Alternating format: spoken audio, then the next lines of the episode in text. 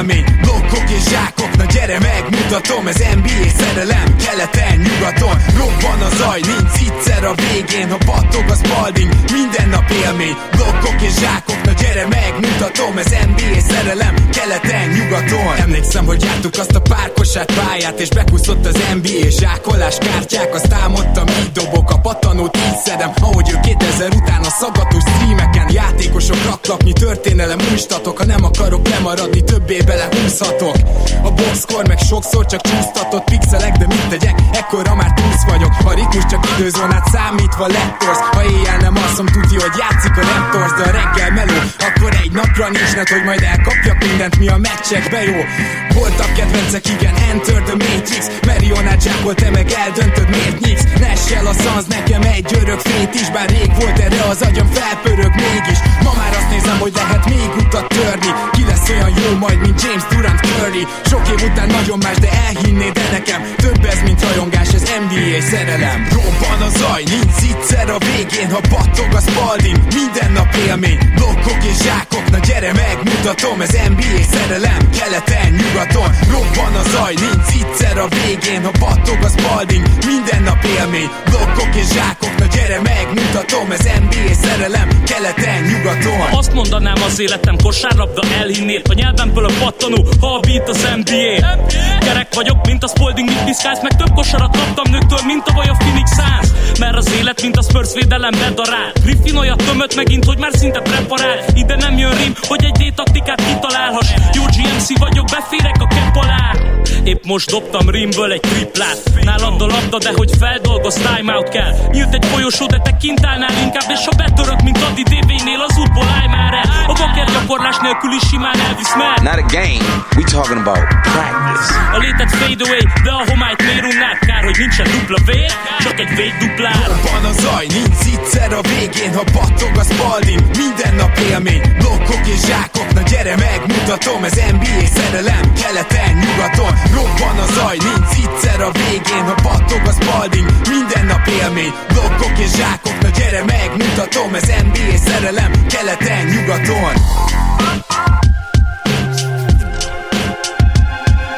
Éj jó! Szép jó napot kívánok mindenkinek, ez a Keleten-nyugaton podcast, én Rédai Gábor vagyok, és itt van velem most is Zukály Zoltán. Szia Zoli! Szia Gábor, sziasztok, örülök, hogy itt lehetek. És ami most következik, az pedig a Patreon mail begadásunknak a második része. Először is nagyon szépen köszönjük, hogy annyi kérdést kaptunk tőletek, hogy nem tudtuk egy adásba lenyomni. Másodszor pedig nagyon szépen köszönjük, hogy támogattok minket. Aki esetleg még nem támogat, de fontolgatja, annak sok szeretettel ajánljuk a patreon.com per keleten-nyugaton oldalt, ahol már egy gombóc fagyi árával is támogathatsz minket havonta. Úgyhogy ilyen lehetőség van, ezen kívül pedig, kedves hallgató, megtalálsz minket Facebookon, megtalálsz minket iTunes-on, Soundcloud-on, YouTube-on, úgyhogy van miből választani, ott lehet minket követni, és akkor szerintem essünk neki, mert hát azért bőven maradt még kérdés, és Dani az első, akinek a kérdéseit egy kicsit most kivesézzük. Mailbegadáshoz összeszedtem pár kérdést, remélem nem későn. Mi az, ami döntően befolyásolhatja egy fiatal tehetség útját? És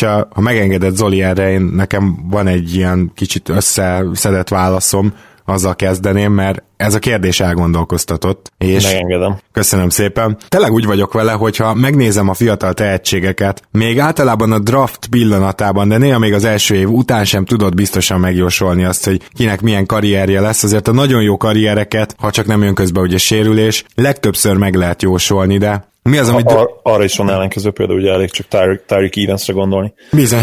Hát mondjuk azért ott a sérülést is mondhatjuk, de igen, amúgy magától is egy kicsit ment ez a bizonyos visszaesés. Viszont az biztos, hogy amit, amit lehet látni, az az, hogy akiknek van egy ilyen nagyon jó atletikusságuk, és ezt most tényleg úgy mondom, hogy nem feltétlenül arra gondolok, hogy kiugrik a csarnokból, hanem inkább arra gondolok, hogy amit Zoli, te is szoktál gyakran mondani, hogy nagyon folyékony a mozgásuk és gyors, és alapból mondjuk egy-két éven belül jó védők lehetnek az NBA-ben, ő nekik, ha csak nem teljesen fakezűek, például rendszeresen garantált egy minimum rotáció szerepe az NBA-ben. Tehát például ez egy ilyen nagyon-nagyon jó jel. A másik pedig az, hogyha ez első két éveden belül jó védő tudsz lenni, sokkal nagyobb eséllyel kerülsz be a csapatba. Nyilván azért egy ilyen én azt mondom, körülbelül top 10-es pikkeknél van egy ilyen előre hozott bizalom. Tehát, hogy őket akkor játszatni kell minél többet, és ez, ez nagyon sokszor így is van. Tehát őket ez talán annyira nem befolyásolja, arról nem is beszélve, hogy nagyon sokszor ilyen kiemelkedő, támadó talenttel rendelkező játékosok mennek el a top 10-ben. Nem azt mondom, hogy csak, meg bőven vannak ott is jó védők. Annyit állítok ezzel, hogy bizony, ő nekik általában van helyük, szerepük hibázni, megkapják a lehetőséget. De olyan fiatal tehetség, akit hátrébb draftolnak, azok közül ezek az atletikus, jól védekező játékosok, ezek nagyon hamar szerephez jutnak, és mivel most kezd megszűnni úgymond a négyes poszt, és kettestől négyesig tudnod kell váltani, gyakorlatilag ott a wing pozíció, szerintem ő nekik még jobb dolguk van, mert ilyen szempontból nincsenek elegen ezen a kettes, hármas, négyes poszton az NBA-ben ma ez a helyzet. Például ez az egyik, ami szerintem nagyon befolyásolja. A másik, amit nem tudok teljesen biztosan, csak látom, és minden visszajelzésben ezt hallom, az atletikus képességen kívül az a hozzáállás, mégpedig nem úgy, hogy most akkor hány botrányod van, mint Okafornak, tehát nem ezzel volt a fő gond, hanem inkább talán az, hogy így minden pillanatát kihasználja a ruki évének arra, hogy dolgozzon, meg a másodévének, tehát hogy manapság nagyon-nagyon kevés olyan játékosról tudunk, aki, mint annó mondjuk egy Ellen Iversonék,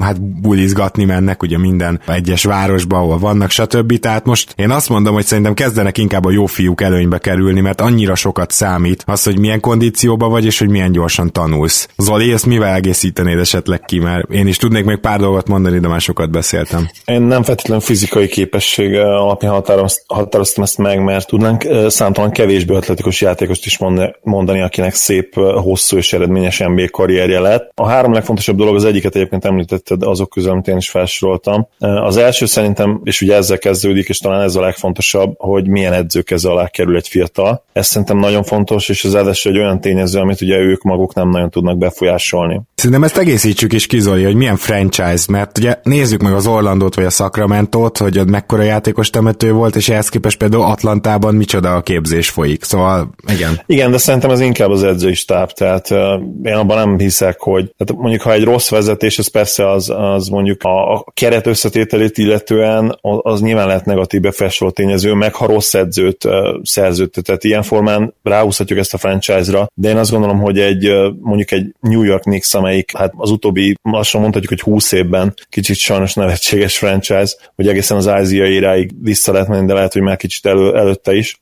15 évet biztos, hogy említhetünk. Szóval ez most nem egy jó franchise, vagy említettem mondjuk a Kings is, de ha egy igazán korszakos fiatal oda kerül, én azt gondolom, hogy ő, ő azért megoldja, tehát ő ezeken az akadályokon keresztül is eléri azt a, azt a szintet, azt a státuszt, illetve ha azt a státuszt nem is, akkor azt mondja máshol. És szerintem ebből a szempontból fontosabb az edző, mert egy rossz franchise-nál, egy rossz franchise-hoz is kerülhet szerintem egy jó edző, és egy jó edző keze alá kerül egy fiatal játékos, akkor, akkor ott ki fogja nőni magát annak ellenére, hogy, hogy milyen problémák vannak a felső vezetésnél, meg ugye egyébként a, a csapatnál igen, és főleg akkor, hogyha egy jó edző hozza magával a saját stábját, vagy egy, tehát olyan development coachokat szerez, akit igen. ő szeretne. És lehet, hogy egyébként kicsit át is kell fogalmaznunk, mert itt nem feltétlenül csak az fontos, hogy nagyon jó edzőről beszélünk, hanem az is, hogy jó fit legyen az az edző ahhoz az adott fiatalhoz, és szerintem tényleg csak a szerencsén múlik sokszor, mert biztos vagyok benne, hogy mondjuk egy Brad Stevens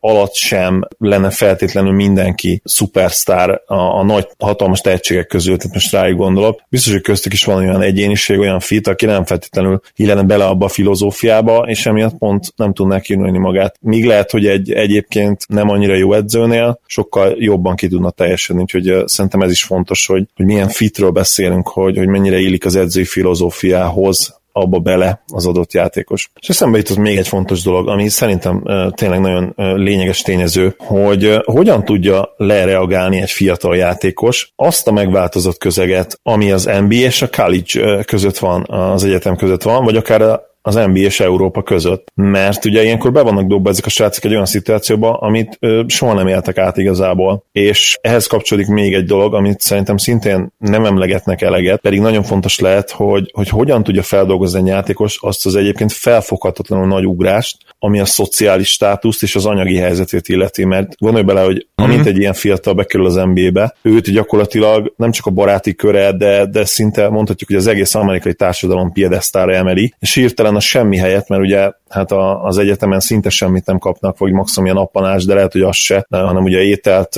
fizetik ugye a tanulmányi díjukat, meg ugye szállás biztosítanak neki, meg edzésfeltételeket, meg esetleg még szerelést kapnak, de ha jól tudom, egyéb juttatásokat nem. Szóval ehhez képest bekerülsz az NBA-be, és még ha a 15. pick is vagy, akkor is szerintem ilyen évi, nem tudom, 6-7 milliót kapsz most hát annyit talán nem, biztos. de még a 15. pick kap egy ilyen 3, 3 körül. 3 körül, akkor igen, akkor a top 5 pickek kapnak olyan 6-7 körül, ha jól emlékszem. Mm-hmm, így van. Na, és ugye az semmiről, ugye például egy Luka esetében ez nyilván nem így lesz, hiszen ő már most is elég jól keresett, de nál is azért elég nagy ugrás lesz. És ezt uh, szerintem sok játékos egyszerűen nem tudja jól lereagálni, jól feldolgozni, és emiatt csúszik félre a karrierjük, elkezdenek házakat, autókat vásárolni és, és ott tényleg az egész dolog dugába dőlhet, ami, ami a minőségi hosszú NBA karriert illeti, és nyilván, amit említettél, az is nagyon fontos természetesen a, a munkamorál, és itt nem feltétlenül csak a, az edzés, edzésekre gondolok, hanem, hanem hogy az illetőnek az agya mennyire áll rá a kosárlabdára, mennyire szeretne tanulni, néze videókat, azzal tölti el szabad ideje nagy részét, hogy ő mentálisan fejlődjön, hogy átgondolja azokat a fontos kérdéseket egyáltalán, amiket szerintem sok játékos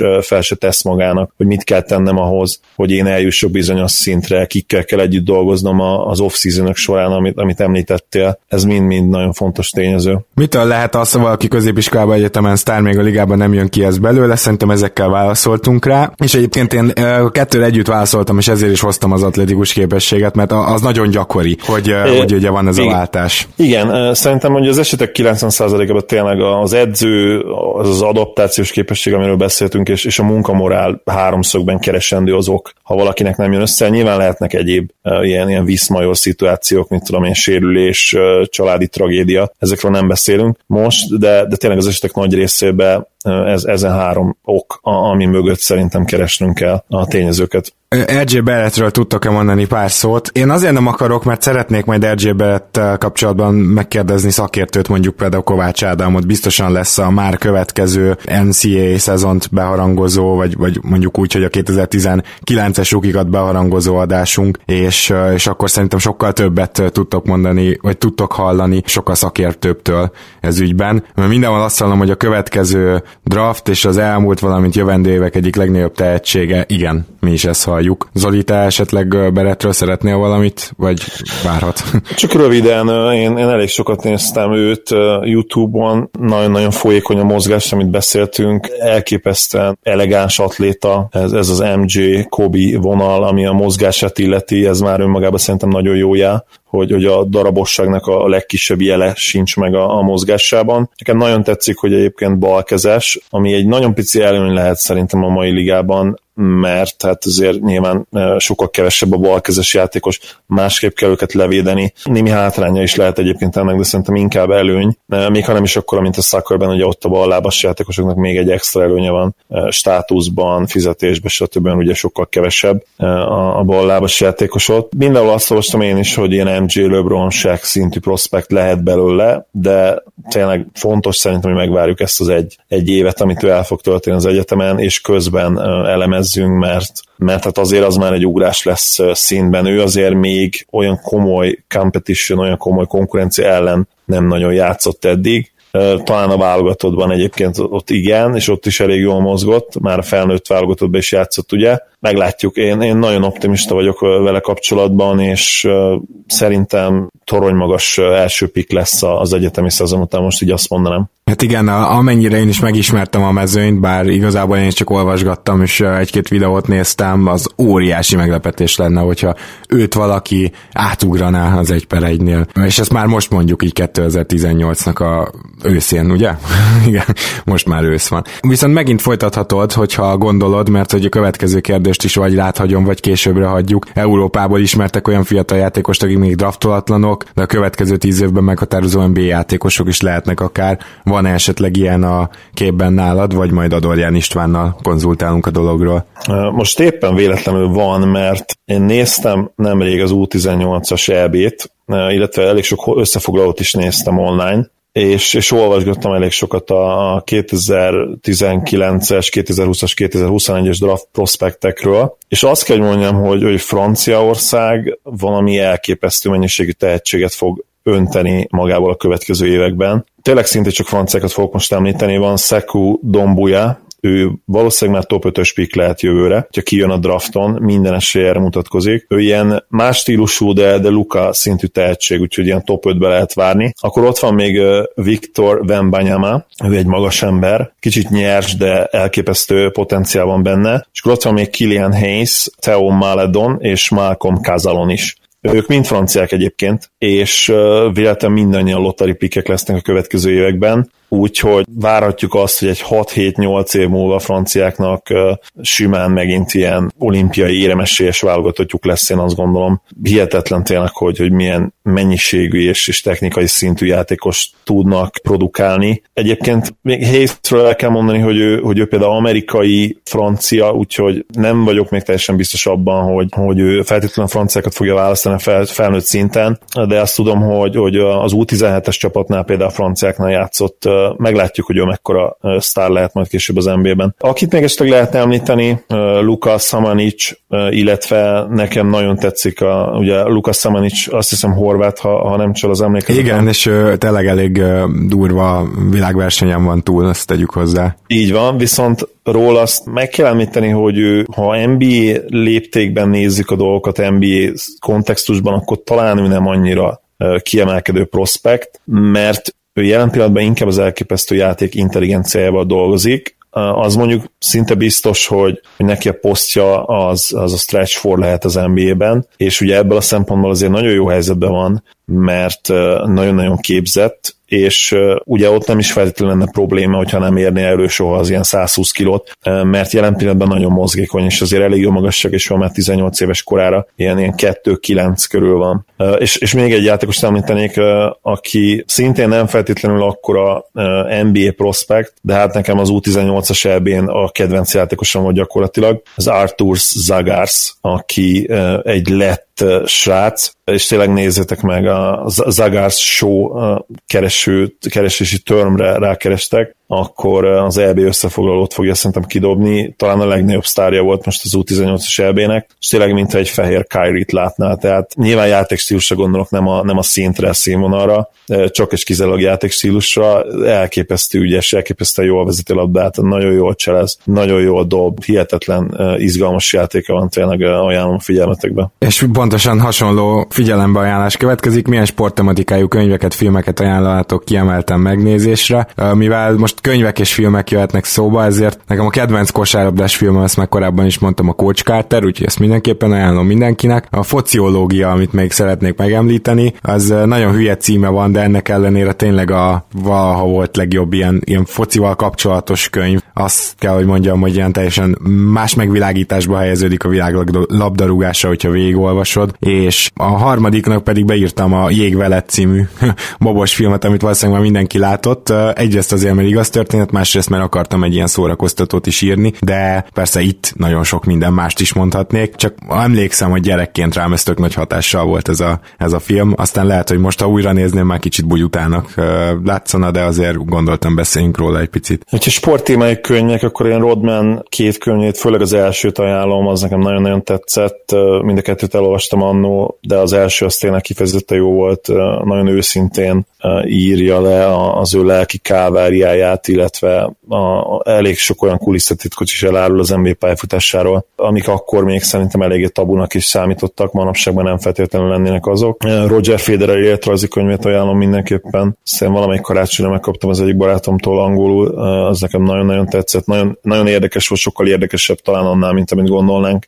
Roger tényleg nem ez a savanyú figura, abszolút érdekes, nagyon jó humorérzékel, és szerintem ez átjön az interjúknál, de mégis ugye így hajlamosak vagyunk azt gondolni róla, hogy egy ilyen unalmas jó fiú. Szerintem abszolút nem igaz rá egyébként, mert talán a leg, legtöbb olyan nyilatkozat az ATP neki van, ami, ami hát így kiváltott indulatokat, ő mindig, mindig őszintén elmondja a véleményét, tényleg ezt nagyon szeretem benne. A kedvenc sportfilm az nekem természetesen a, Rocky, az ugye örök kedvenc marad, mm-hmm. hogyha kosárlabda filmről beszélünk, akkor nekem is nagyon tetszett a Coach Carter, illetve a Blue Chips, aminek a magyar címére nem is emlékszem már, az ugye egy 90-es évek filmje, amiben játszott, ha jól emlékszem, Shaq, ő, ő biztos, hogy játszott, illetve talán Penny Hardaway is, az is, az is nagyon-nagyon tetszett, annól emlékszem. Jó, ez a kérdéssel egy picit folytatódik, mert úgy folytatja mm, Dani, azt hiszem Dani, igen, hogy illetve melyik az a top három könyv és film, nem feltétlen sporttal kapcsolatos, amelyről úgy gondoljátok, hogy kevesen ismerik, de nagy hatással volt rátok, akkor Zoli kérlek, hogy folytasd, és akkor majd utána én is elmondom. Én megmondom, hogy nem olvasok túl sokat, úgyhogy nagyon könnyen nem nagyon tudnék mondani, amit kevesen ismernek,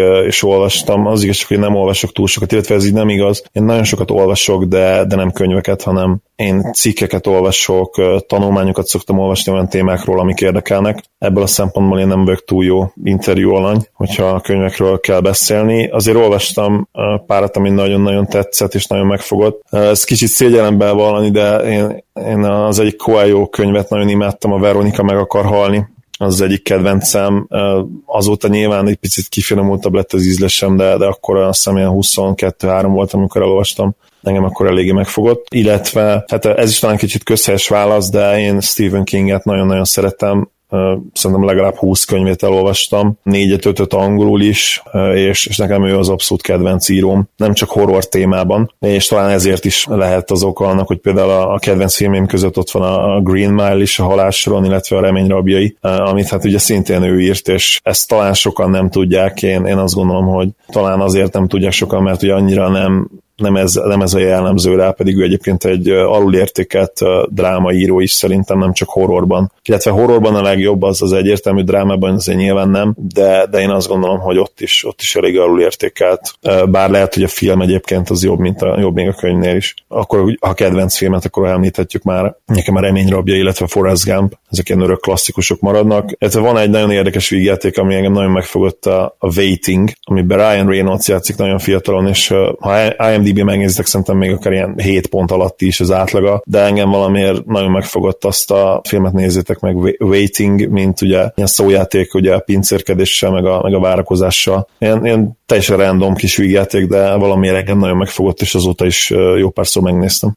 Én meg jól felírtam olyanokat, amiknek a nagy részét ismeritek, de azért most egy kicsit módosítok akkor, de akkor könyvvel kezdjük, tehát a, a Pendragon legenda a Szervantaltól, ez jó óriási kedvencem, és azért tudom mindenkinek ajánlani, mert hát hogy is mondjam, csak Szerbantal az, aki tényleg tud írni, tehát ezt nem nagyon sokan, akik esetleg az irodalomorát csak nyűgnek tartják, fogalmuk sincs, ez mit jelent, hogy egy író tud írni, de amikor Szent olvasol, akkor így két-három oldalonként is felsorolhatsz, hogy hú, ezt tud írni. Tehát, hogy, és a Pendragon legenda az egy kicsit ilyen misztikus, krimi, de szép irodalom is, és rendkívül szórakoztató, főleg ahogy az angol, hát ilyen főúri rendeket, illetve kastélyvilágot így kicsit kiparodizálja élmény. Na, és ráadásul van hangos könyvben, kiváló hangos könyvben, ami meg szerintem még jobb. Felírtam még Bulgakovtól a Mester és Margaritát. Tudom, hogy ez lehet, hogy talán kötelező olvasmány is, de inkább talán az irodalomfaktosoknak az gimiben. Minden esetre azt gondolom, hogy az nem egy olyan olvasmány, amit mondjuk egy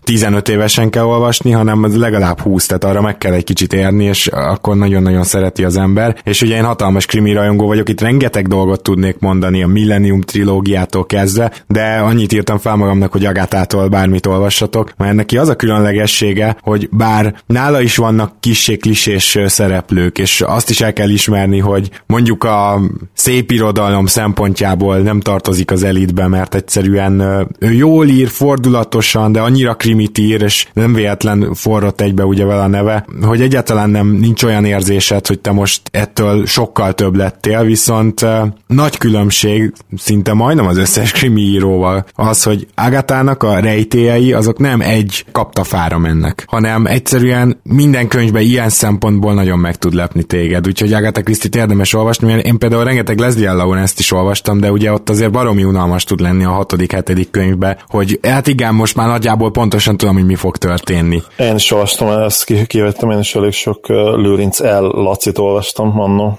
Hát igen, és azért akkor egyetértesz velem, hogy maradjunk annyiban egy picit hasonló menettel. Hát, nem, nem Stephen King maradjunk annyiban. Igen, igen, igen.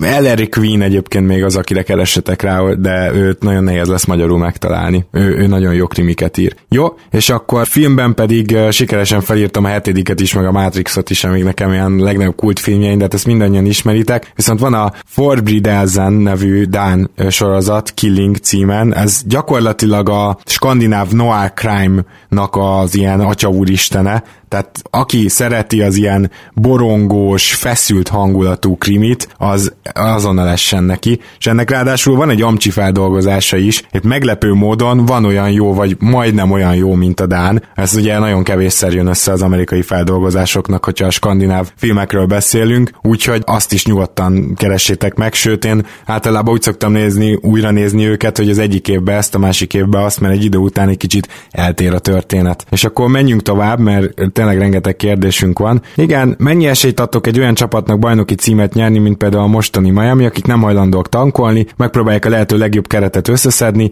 de nem rendelkeznek igazán magasan jegyzett szupersztárral. Mit érezhetnek egy tank... Ja igen, igen, igen, ez, ez idáig. Gyakorlatilag azért nincsen esélye az ilyen csapatoknak, mert a playoffban sokkal inkább számít majd az, hogyha van egy olyan játékosod, aki vizet fakaszt a kőből, és ez például a jazz is kiváló példa volt most erre tavaly, vagy Szóval, hogy, hogy rengeteg olyan nagyon jó rendszercsapat van, a, a, a, emlékezzünk a 60 győzelmes Atlantára, emlékezzünk a mostani tavalyi Torontóra. Uh, amikor hiányzik ez a játékos, akkor a playoffban, amikor már harmadik meccs van, és már tényleg megtanulnak levédekezni, már minden egyes figurádat ismerik, már nem tudod igazán meglepni az ellenfél védelmét, akkor nagyon fontos, hogy akár olyan egyegyező játékosok, akár olyan dobójátékosok, de, de legyenek olyanok a keretedben, akik akik át tudják törni a falat, hogy úgy mondjam. Úgyhogy ezért nem lesz esélye a Miami Heatnek sem, és a többi ilyen jellegű csapatnak sem bajnoki címet nyerni. Nagyon érdekes itt a Pistonsról beszélni, de azért tegyük hozzá, hogy minden idők egyik legjobb védekezésével rendelkeztek. Tehát ott volt egy olyan extra, amiről mondjuk a Miami-nál nem beszélhetünk, hiába jó védőcsapat. Egyetértek. Először azt írtam, hogy, hogy semmi, hogy nincs esélye ezeknek a csapatoknak. Ez nyilván így nem igaz. Akkor van esélye ezeknek a csapatoknak, hogy ha, ha meg tudnak szerezni a drafton egy, egy korszakos egyéniséget a laterő végén, az meg sajnos nagyon-nagyon ritkán van.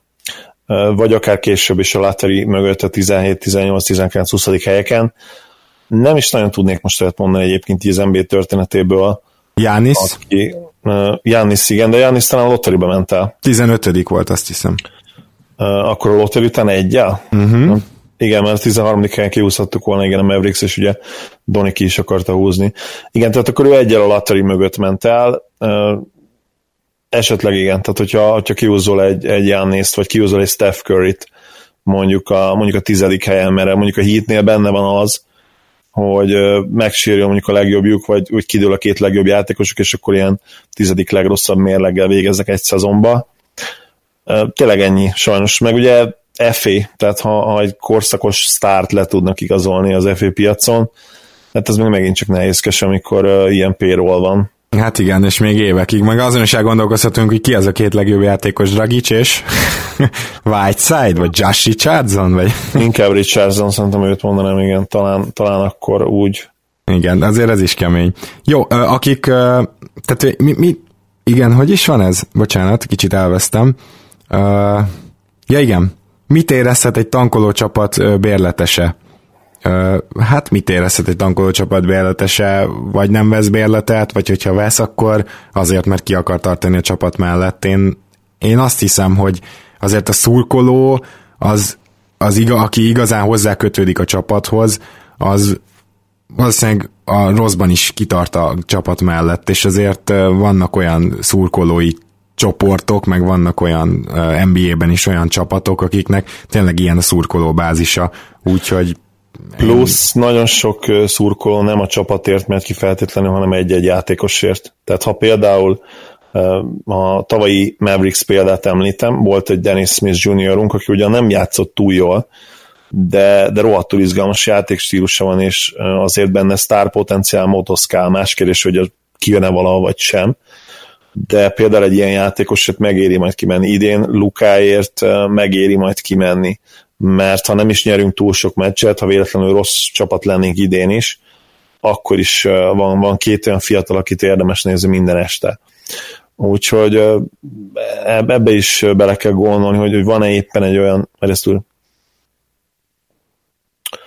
Úgyhogy ez is fontos, tényleg, ha például egy, egy rookie Anthony Davis-t említünk, vagy, vagy egy rookie Jannis, aki szinte az első pillanattól kezdve egy attrakció volt, akkor talán megértjük azt, hogy, hogy vannak bizony szurkolók, akik nem feltétlenül a csapatért mennek ki, hanem a játékosért.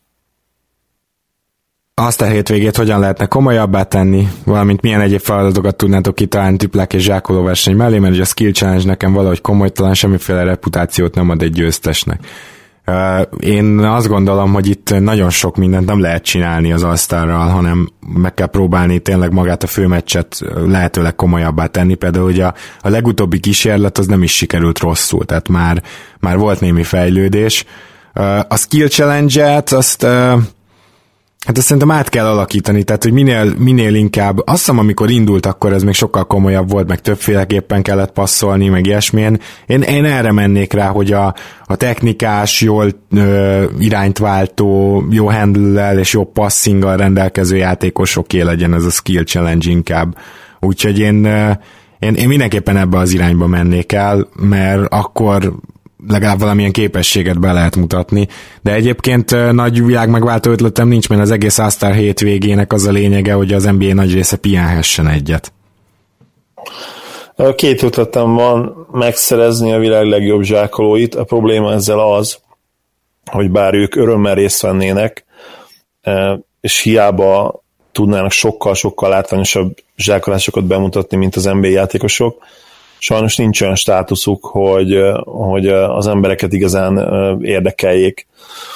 Úgyhogy ezt kellene esetleg úgy megoldani, hogy, hogy promózni őket, mint az állat, akár három-négy hónapon keresztül, szemérmetlenül, vagy, vagy csinálni tényleg egy mondjuk egy zsákoló ligát, de, de az meg megint olyan, hogyha ha minden héten ilyen állomásos zsákolóversenyt kellene nézni, azt szerintem megunnánk nagyon hamar, sőt, lehet, hogy egyáltalán nem nézném meg. Szóval maradna inkább ez, hogy, hogy a világ legjobb zsákolóit meghívni ténylegesen az All-Star gálára, egy átmeneti szerződést adni nekik, a, ami arra az eventre szól, és bepromozni őket két-három hónappal előtte.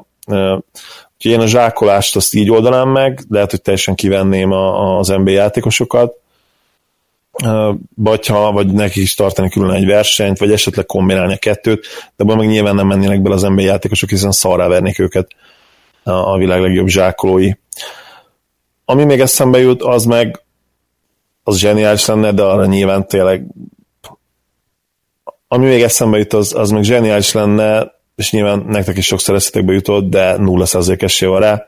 Nagyon komoly pénzdíjas one-on-one csaták a legjobb játékosok között, vére menően, tehát nyilván ez esélytelen, hiszen egyszerűen nincs olyan sérülés biztosítás, ami ezt megoldaná. A csapatok szerintem akkor sem mennének bele, hogyha, Biztos, hogyha, hogyha ilyen 20 millió dollárra biztosítanák a játékosaikat, mert, mert hiába kapsz utána 20 millió dollárt, hogyha mondjuk LeBronnak szétmértél, de arra az évre a bajnoki címedet azt konkrétan cseszheted, de inkább lehet, hogy az, az azutáni évre is, hiszen az All-Star Gála februárban van, és februárban valaki megsérül, mondjuk egy ACL szakadás, vagy egy Achilles, vagy bármi, akkor sokszor jó esélye a következő szezon is kuka, vagy, vagy legalábbis karácsonyig biztos, hogy nem játszik, úgyhogy uh, sajnos ez lehetetlen, de hát azt, azt biztos, hogy mindenki nézni, és a képernyőre tapadnánk, gondolj bele egy LeBron, Russell Westbrook ellen egy az egy ellen, Steph Curry, mondjuk Kyrie Irving ellen, hát ki ne nézni ezt meg, de hát erre sajnos nincs esély. Igen. Következő kérdezőnk pedig Lala, azaz Dani Lajos, és egy egészen fantasztikus kérdést kaptunk tőle, legalábbis én így érzem. Kicsit hosszú, de izgalmas. Mi lenne a véleményetek egy inverse tankolási technikáról, azaz nem két-három évig teletolod a rostert Henry Simsekkel és Tony Rotenekkel, hanem maximum 5 tényleg ígéretes fiatal mellé 10 korábbi All-Star veteránt igazolna le az adott csapat a free agent piacról, akár csere útján salary dumpként. Az elv nem változna, de a mostani Atlanta Hawks vagy Sacramento Kings érdektelen kerete helyett teltházat csinálhatna, és mentoroknak is tökéletes lenne egy olyan roster, ami a korábbi sztárokból áll. Teljesség igénye nélkül egy lista, amiből ha tizet leigazol egy csapat, akkor ez biztos, hogy a tankot nem lassítja jelentősen, de legalább a tulaj zsebét megtönni. Vince Carter, Jason Terry, Derrick Rose, Zach Randolph, Richard Jefferson, Paul Gasol, Udonis Haslem, David West, Brandon Jennings, Joachim Noah, Luol Deng, Joe Johnson, Carmelo Anthony, Tony Parker, Rudy Gay, Rajon Rondo, Tyson Chandler, és reaktiválni pedig mondjuk Baron Davis, Gilbert Arenas és Amari Stoudemire. Ja, és még egy kérdés, Zoli jobb vagy bal kézzel törli-e? Dani Lajos természetesen a tányérokra gondol mosogatás után, szóval jobb vagy balkezes törlő vagy-e? Zoli, kezdjük akkor ezzel. Érdekes egyébként, mert bal kézzel írok, de speciál jobb kézzel szoktam törölni a, a tányérokat. De egyébként van, van még olyan, ö, olyan dolog, amit balkezet csinálok, nem kell rosszra gondolni, vagy akár gondoltak rosszra is, de például a kézilabdát, ugye én kézilabdáztam, azt jobb, tehát jobb kézzel dobtam, ugye balátlövő voltam, viszont ugye bal kézzel írok, de érdekes mondom, ugye dobásra nem a bal kezem ügyesebb, úgyhogy én egy kicsit ilyen érdekes szerzet vagyok ebből a szempontból. És mit gondolunk erről a bizonyos inverse tankolási technikáról, mert hogy nekem alapvetően nagyon tetszett úgy maga az ötlet, tehát ez tényleg így nem rossz, csak nekem az ezzel a bajom, hogy azért ezek a veteránok már mint pár örül, hogyha játszik, de van egy pár olyan, például egy Polgazol, aki szerintem olyan helyzetbe akar igazolni, ahol játszik rendesen. És ugye azért Lajos is úgy vezette fel, hogy öt ígéretes fiatal. Jó, jó, hát az az öt ígéretes fiatal viszont akkor játszon is. Cserébe egy Brandon Jennings, aki mondjuk 15 percet játszik, amíg a tehetséges csere irányítód mondjuk ül, szóval ő meg már nem nagyon fogja megtölteni ezeket a stadionokat. Lehetnek ilyen jó átmenetek, de nézzük meg azt, hogy Vince Carter pont a Lala által említett két csapatban helyezkedett el az elmúlt idényekben, tehát hogy Sacramento és most Atlanta, szóval nem is példanélküli a dolog. Én azt hiszem, hogy megvalósíthatatlan, mert vagy játszani akarnak, vagy gyűrűt nyerni akarnak ezek a veteránok általában, de az biztos, hogy mondjuk azért nem fognak egy tankoló csapathoz menni, hogy padozzanak, és ha meg nem padoznak, hanem játszanak, akkor meg a fiatalok nem játszanak, az meg úgy azért nem jó. Szóval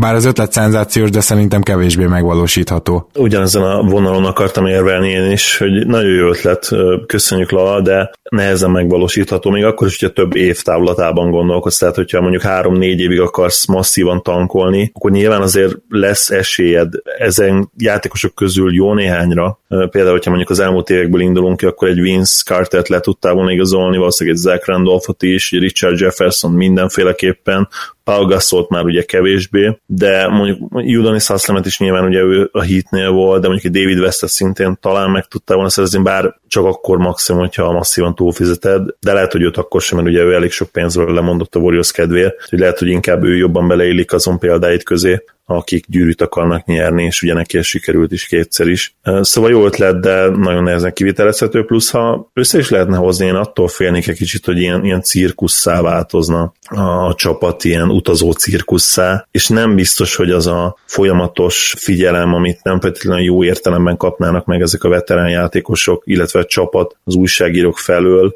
az nem biztos, hogy jó, jót tenne kedvezni a fiatal játékosok fejlődésének. Hát igen, mondjuk ott a másik oldal, hogy a csapat tulajdonossának meg lehet, hogy azt mondja, hogy a, a, a rossz reklám is reklám, de egyértelmű, hogy annak kell fontosabbnak lennie, amit te mondasz, és amit én is mondtam, ugye a fiatal játékosokat fejleszteni kell, ott tényleg van öt tehetséged, és az említett Ö, csapatokban... Ugyanakkor meg, bocsánat, ezt igen? megfordíthatjuk, és mondjuk ott meg Lala valószínűleg érvelne, hogy ha ilyen kiváló játékosokról van szó, ők nagyon jó mentorok lehetnének, tehát az viszont plusz lehetne, hogy, hogy ennyi volt sztárral tudj például együtt edzeni, hogyha fiatal játékos vagy. Ennek ellenére azért a másik oldalon szerintem több az ellenérv. Igen, igen, meg azért egy-egy mentort rendszeresen szoktak ezek a csapatok igazolni, tehát elég Filiben, Emir Johnsonra gondolni, elég Vince Carterre gondolni.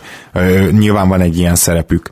Illetőleg pont az említett két csapat, tehát az Atlanta, ahol legalább öt ígéretes fiatal van, ha nem több, és a Sacramento. Megértem, hogy mondjuk kevesebben járnak ki meccsre, de azért gondoljunk bele a jövőre, lehet az Atlantának egy olyan kezdőcsapata, hogy uh, Trey Young, Huerter, Prince, John Collins és mondjuk Dwayne Dedmon. Szerintem, hogyha ezek a srácok minél több lehetőséget kapnak, akkor nem biztos, de van esély rá, hogy két vagy három év múlva talán mondjuk egy sztárral, vagy még egy nagyon jó játékossal megerősödve, ezek a játékosok már a playoffban fognak pallérozódni, és ott fogják megmutatni, hogy mennyire jók. Tehát, hogyha mondjuk ezt nézem, akkor a hosszú távú cél az, hogyha már megvan az öt ilyen játékosod, akkor szerintem a hosszú távú cél az, hogy játszasd őket. Nem kell feltétlenül tovább tankolni csak erre akarok kitérni, maximum mondjuk még egy évet. Zsolt kérdezi. Sziasztok, én is remélem, hogy nem későn írom a kérdésemet. Kicsit hosszú lesz, de ígérem, nem hiába való a végigolvasása. Na ez is kemény lesz ez a kérdés.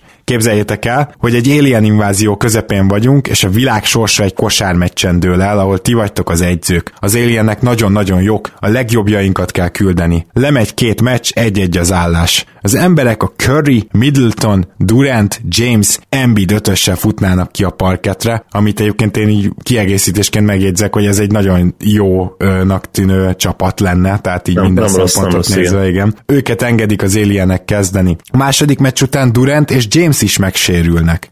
Janis beugrik, de még kell egy ember. Tehát akkor még egyszer Curry, Middleton, Durant, James, Embiid, és arra a 3-as, 4-es posztra Durant és James is megsérül, Janis beugrik, kell még egy ember, a meccs előtt éjszakán egy alien átszökik, hogy csatlakozzon hozzátok. Különleges képessége, hogy bárkinek felveszi az alakját, illetve megadhattok öt képességet, amit le tud másolni, ha tudja, hogy melyik emberi játékos melyik képessége az. A kérdés kiknek, illetve kinek melyik képességeit másoljátok le, illetve milyen fizikai paraméterekkel. A segítsége nélkül esélytelenek vagytok, de vele már sikerülhet az emberiség megmentése. Akkor itt uh, én kezdeném, én James Johnson testét másolnám le, mármint úgy vettem, hogy LeBron James, mivel ő kiesett, ezért az ő testét nem lehet lemásolni, természetesen az ő, ő lenne az első választásom erre a 3-as, 4-es posztra, de ha nem ő, akkor legyen James Johnson, és akkor Gondolom itt mindenki rögtön azt írná, hogy Kylie Irvingnek a handlingje, csak hogy ne őt írjam, azért írtam Pete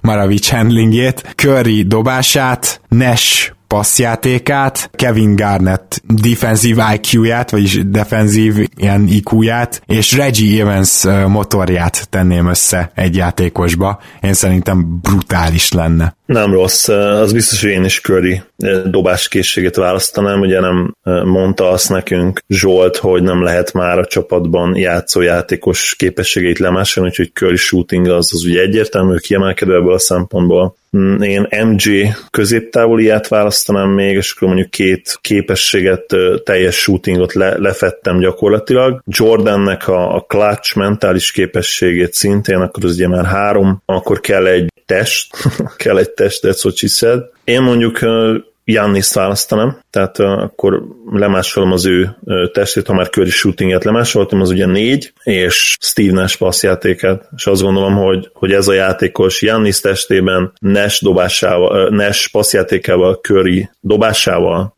MG clutch képességével és középtávoljával, MJ clutch képességével és középtávoljával, hát elég magabiztosan érezni magam. Mm-hmm. Igen, mindenképpen támadásban nagyon durva játékost hoztál össze. Gergő kérdezi, Sziasztok! Pár kérdés eszembe jutott, remélem nem voltak még csapatszimpátiától függetlenül. Melyik a kedvenc logótok az NBA-ben? Uh, akkor majd még folytatjuk, a, még van kérdés, de hogyha lehet ilyet kérni, Zoli, akkor fel tudsz állítani egy top 3-at?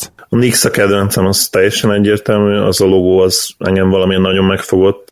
Csináltak ugye Baskáik egy műsort, nemrég a logókról, ajánlom mindenki figyelmébe. Volt benne egy, egy srác, sajnos nem fog eszembe jutni a neve, de ő egy ilyen branding szakértő, ha, ha nem csal az emlékezetem, és ő hívta fel erre a, a figyelmemet erre, erre az aspektus ennek a logónak, hogy ha New Yorkba vagy, én még sajnos ugye nem voltam, de ha ott vagy ebben a városban, akkor mindig fölfelé nézem, mert tényleg annyira vertikális ez a város, és, és ez benne van a logóban is, tehát úgy játszottak a, a betűtípussal, hogy ilyen, ilyen döntött és, és szenzációs tényleg, mint hogyha fölfele néznél. Az, az az első, az teljesen egyértelmű. A második azt gondolom, hogy a Mavericks logó, de kicsit szentimentális okokból. Nekem egyébként is tetszik, ők egyébként kicsit leúzták ebben a műsorban, de, de nekem nagyon-nagyon tetszik. És a harmadik helyre talán az új Bucks logót mondanám, ami nekem nagyon-nagyon tetszik. Az, az a szarvas, az, az, az elég ott van. Igen, én ilyen nagy természetbarát vagyok, arra jöttem rá, mert nekem a szintén harmadik a Bucks logó, a második a Pelicans logó, és nekem legjobban a Minnesota Timberwolves logója tetszik, úgyhogy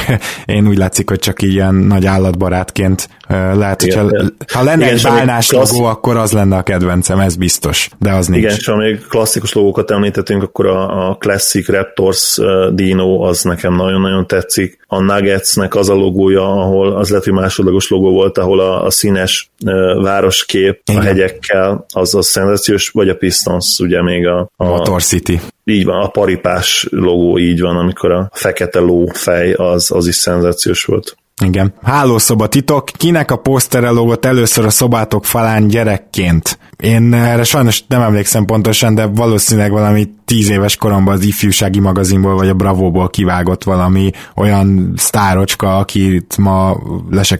Úgyhogy jobb is, hogy nem emlékszem, azt gondolom. Zoli? Ahogy mondani szokták, things escalated quickly. Gábornál ma le se. Oké, okay. hát biztos, hogy valami, valami nő, szex, akkori szexszimbólum, Erika ellenyekére elég oda voltam a 90-es években. Arra nem emlékszem, hogy, hogy ott lógott a posztere a szobámban, talán nem. Nem voltam nagy poszter ki, ki akasztó, ragasztó illetve hát mondjuk biztos volt egy Pam Anderson korszak is, bár ez nem az én szobámban volt, hanem az unokatesóim szobájában, arra emlékszem. Hmm. Semmi extra okokból egyébként, csak emlékszem, hogy ott logott a falon, igen. Vissza, visszatérhetünk a melyik kézzel mit csinál. Igen, igen, igen, valószínűleg ez egy kicsit visszavezethető oda is. Nem, de hogy. ha, ha sportolókról beszélünk, akkor uh, Seva Andriy Shevchenko, ugye én hatalmas Milán drukker voltam, sajnos azt kell mondanom, hogy már nem annyira, tehát kicsit azért így meg is fed, feddem magam most, de se a poszterem konkrétan voltak. Lehet, hogy inkább gyűjtöttem őket, és nem voltak kirakva a szobám falára, de elképesztő Shevchenko rajongó voltam a 90-es évek végén. Hú, én meg a, igen, én meg a 90-es évek közepén, végén még Juventus rajongó voltam, ezt azóta se tudtam teljesen feldolgozni, hogy egykor annak a csapatnak szurkoltam, de mindegy, és akkor az a Del Piero-s évek voltak, szóval nekem valószínűleg ő volt az első, aki kikerült a, a falamra, mint sportoló. Hát, mondjuk az azért nem egy rossz választás, tehát én, én nyilván nem kedveltem őket, meg a mai napig nem kedvelem őket, de hát Sanyi igen. ahogy nevezik, ugye itt magyar szurkolói berkekben elképesztő játékos van. Zoli, ha mondjuk öt év múlva egyzőt cserélne szeretett csapatunk, kit látnál legszívesebben Kárláj helyén? Hát mondanám Popovicsot, de ugye addigra ő mennyi lesz? 73? Igen, valami ilyesmi, talán még több. Úgyhogy ez nehézkes, igen. Hát best, best Stevens, azt kell, hogy mondjam. Az a baj, hogy szerintem az emberek így úgymond hajlamosak megfeledkezni arról, hogyha valaki nagyon jó egyző, vagy nagyon jó védő például az NBA-ben, akkor, hogyha olyan szituban van, hogy nem tudja ezt annyira megmutatni. Pedig Carlyle még így is megmutatja, hogyha beleásol a számokba, meg a megnézet, hogy a Dallas milyen kerettel, milyen védekezéseket hozott össze például az elmúlt három évben. Csak azért is mondom ezt, mert Carlyle tényleg ott van a top 2, top 3 egyzőben, nálam még mindig top 2. Tehát azért, mert most a bostoni keret a jobb, és abból egyértelmű, hogy Stevens még többet hoz ki, attól nálam Carlyle még, még nincs arra bizonyítékom, hogy, hogy visszamenjen a listámon, úgyhogy éppen ezért teljesen egyetértek veled, Zoli, hogy itt csak Popovicshoz meg Stevenshez tudnám én is őt leginkább mérni, esetleg Spolstra, aki még nálam ebbe a dimenzióba szóba került, tehát hogy, hogy ha, ha Carlyle szintű egyzőt akarunk, akkor, akkor tényleg Spolstra vagy Brad Stevens az, aki a helyes választás. Itt nem nagyon van mit csinálni, viszont lehet, hogy addigra jön egy újabb fiatal zseni, ezt meg nem tudhatjuk. Sőt, biztos ismerve az NBA-t.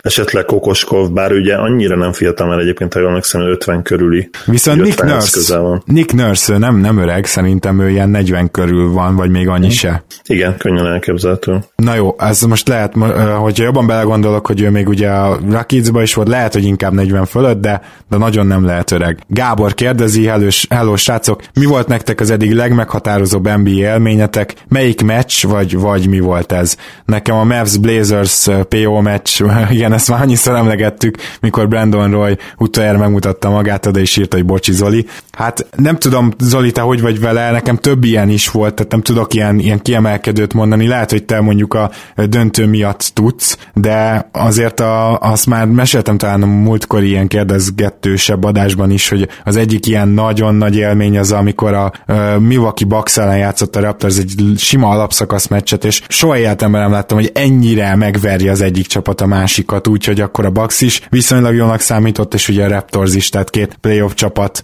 playoff szintű csapat ment egymásnak, és az valami irgalmatlan. Akkor a katarzis élményt okozott az az egy meccs, és már pont akkor emlékszem, mondtad, hogy azt te is láttad, amikor a végén még Bruno Caboklót, az akkor még azt hiszem újonc játékost bekövetelte a torontói közönség, és beállt, bedobott két triplát, és egy ilyen nevetségesen nagy blokkot is kiosztott. Hát az ő, ő NBA játék, játékának, illetve karrierjének valószínűleg ez a meccs volt a fénypontja. Sajnos az lesz neki a fénypontja, igen, pedig milyen isten a fizikai adottságai vannak, de hát sajnos az nem minden. Plusz tényleg hát a, a sebessége az, az sajnos nem NBA szint. Nekem van kettő sőt három egyértelmű meccs, én azt gondolom. A 2006-os nyugati konferencia döntő hetedik meccse, amiről szintén beszéltünk már Manu kapcsán is a múltkor, amit ugye hosszabbításban nyert meg a Mavericks, aztán bejutott a döntőbe, a, amit tudjuk, hogy hogyan sült el végül, úgyhogy ezt ne is említsük most, de az a Spurs elleni párharc is, főleg a hetedik meccs az számomra elképesztő volt, mert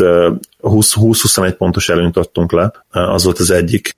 Az igaz, hogy ilyen drámai volt az a mérkőzés, mert a hatodik meccset nagyon profil lehozta a Spurs, ugye mindenki arra számított, hogy legalábbis mi Mavericks szurkolók nyilván arra számítottunk, hogy le tudjuk majd zárni a párharcot, és Manunak emlékszem, egy borzasztó nagy meccse volt a Game 6 alatt, kiegyenlített a Spurs, és ott már nyilván mindenki azt várta, hogy a Spurs pályán simán be fogja húzni a, a meccset, és ehhez képest a Mavericks valami elképesztő támadó játékot mutatott a hetedik meccs első fél idejében. Ha jól emlékszem, ilyen, ilyen 60, 64, 44, vagy valami ilyesmi lehetett az állás, de az, abban biztos vagyok, hogy több mint 60 pontot szereztünk az első fél időben, és abban is biztos vagyok, hogy 20 több mint 20 ponttal vezettünk. És a Spurs ami elképesztő könnyedséggel viharzott vissza a meccsbe a harmadik és negyedik negyedben, olyannyira, hogy át is vették a vezetést egy Manu triplával, három ponttal vezettek, és utána jött ugye ez az ominózus Dirk end van, és a rájátszásban meg nagyon-nagyon jól dobtunk, ott megint átfordult a mentális dolog. Ráadásban. Így van. Arra gondoltál, igen, igen, igen. És mi volt a másik kettő? Hát ugye a 11-es döntő második meccse, amit ugye tévesen a múltkor első meccsnek írtam, természetesen a második meccs volt, amikor ugye 15 pontos hátrányban voltunk, és hát nem csak, hogy azt a meccset, de gyakorlatilag az egész döntőt szerintem ott sokan le is írták. Hasonlóan a 2006-oshoz egyébként, amikor 2-0-ra vezettünk, és 13 ponttal vezettünk valami 6 perccel a vége előtt a harmadik meccsen, ugye a negyedik negyedben Miami van. Itt, itt minket írtak most le, én, én úgy emlékszem, és hát logikus következtetés is lenne, és egy 15 0 futással azt hiszem kiegyenlítettünk, aztán a Dirk bedobta a go-ahead triplát, amire mondjuk egy védekezési hiba után Chalmers még választani tudott, de aztán megint Dirk jött. És hát az igazság, hogy faltolt a védet az arcán az utolsó dobásnál, belenyúlt a szemébe, hála Istennek nem fújták le a bírók. Nyilván, ha, ha hídrukker lennék, akkor ott azért azt megjegyeztem volna, nem így lett, úgyhogy nem, nem fújták be. Ez a, ez a második meccs, és természetesen Game 6, ahol megnyertük a bajnokságot, az is rá kell, hogy férjen a top 3-as listára. Hát igen. Áron kérdései, két gyors kérdésem lenne, szerintetek az idény végén mekkora lesz a különbség a legtöbbet nyert és legkevesebb alapszakasz meccset hozó keleti és nyugati csapatok között? Hát itt azon gondolkoztam igazából, hogy talán azért lehet keleten egy kicsit kisebb a különbség, mert, mármint a, az alja és a teteje között, mert nem biztos, hogy keleten van olyan csapat, ami mondjuk ilyen 63 meccsnél többet nyerhet, tehát nyilván van három csapat, akinek a minden összeáll, akkor talán 63-64 környékére fel tud menni, viszont hozzátehetjük azt is, hogy azért a New York meg az Atlanta nem kismértékű tankolást nyom majd várhatóan. Tehát igaz, hogy nyugaton sokkal nehezebb dolga lesz majd azoknak a csapatoknak, akik a mezőny alján lesznek, hát most mostani tudásunk szerint ez a Kings lesz, de én még várok tőlük is egy cserét, aztán majd meglátjuk. Szóval nyilván ott sokkal nehezebb, mert sokkal több nyugati csapattal játszol a szezon során, és hát tényleg igazi vérfürdő lesz, tehát lehet, hogy nekik meg azért is lesz nagyon kevés nyárt meccsük, viszont ilyen szempontból valószínűleg az alja hasonló lesz, de a tetején azért a Rakic és a Warriors is mind a kettőjükben benne van a potenciál, hogy akár 65-67 meccset megnyerjenek, és hogyha ez így lesz, akkor nyugaton lesz szerintem nagyobb ez a különbség, olyan szerintem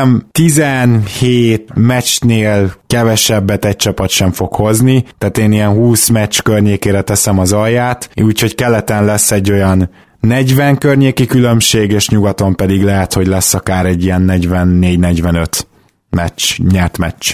Nem rossz tipp, igen. Én is azt gondolom, hogy a legrosszabb csapat az egyértelműen keletről fog kikerülni, és ahogy mondtad, én sem nagyon látom magam előtt, hogy ott 65 meccset ostromolná bármelyik gárda, talán, talán a Celtics, ha nagyon összeállnak. Ugye most olyan híreket olvastunk, hogy mind Kyrie Irving, mind pedig Gordon Hayward bevethető lesz már a training camp elején, ez nagyon-nagyon fontos lehet. Ha ehhez hozzáveszünk ugye az inside growth faktort, még tovább fejlődnek a fiatalok, akkor ők azért esélyesek lehetnek, viszont megfordíthatnám és mondhatnám a Raptors-t is, hiszen hogyha Kawai jól be tud illeszkedni egy már, én azt gondolom, hogy meglévő magba, amelyikről tudtuk azt, hogy, hogy 60 meccs környékén tud nyerni, akkor lehet, hogy ott, ott még komolyabb lehet a fejlődés, és független attól, hogy, hogy a, hogy a play ban esetleg lehetne előnye a Celticsnek, ami ugye a top talentet illeti, ahol egyértelműen erősebbek, mint a Raptors, nem biztos, hogy ez az alapszakaszban is kijönne, úgyhogy, úgyhogy én ott mind a kettőből kinézem ezt a 62-63 győzelmet, viszont annál többet azért nem, azért annál többet nem, és a legrosszabb csapat viszont, ahogy mondtad, szerintem is ilyen 17-18 győzelemnél lesz majd, úgyhogy az egy, az egy mennyi, ez egy 30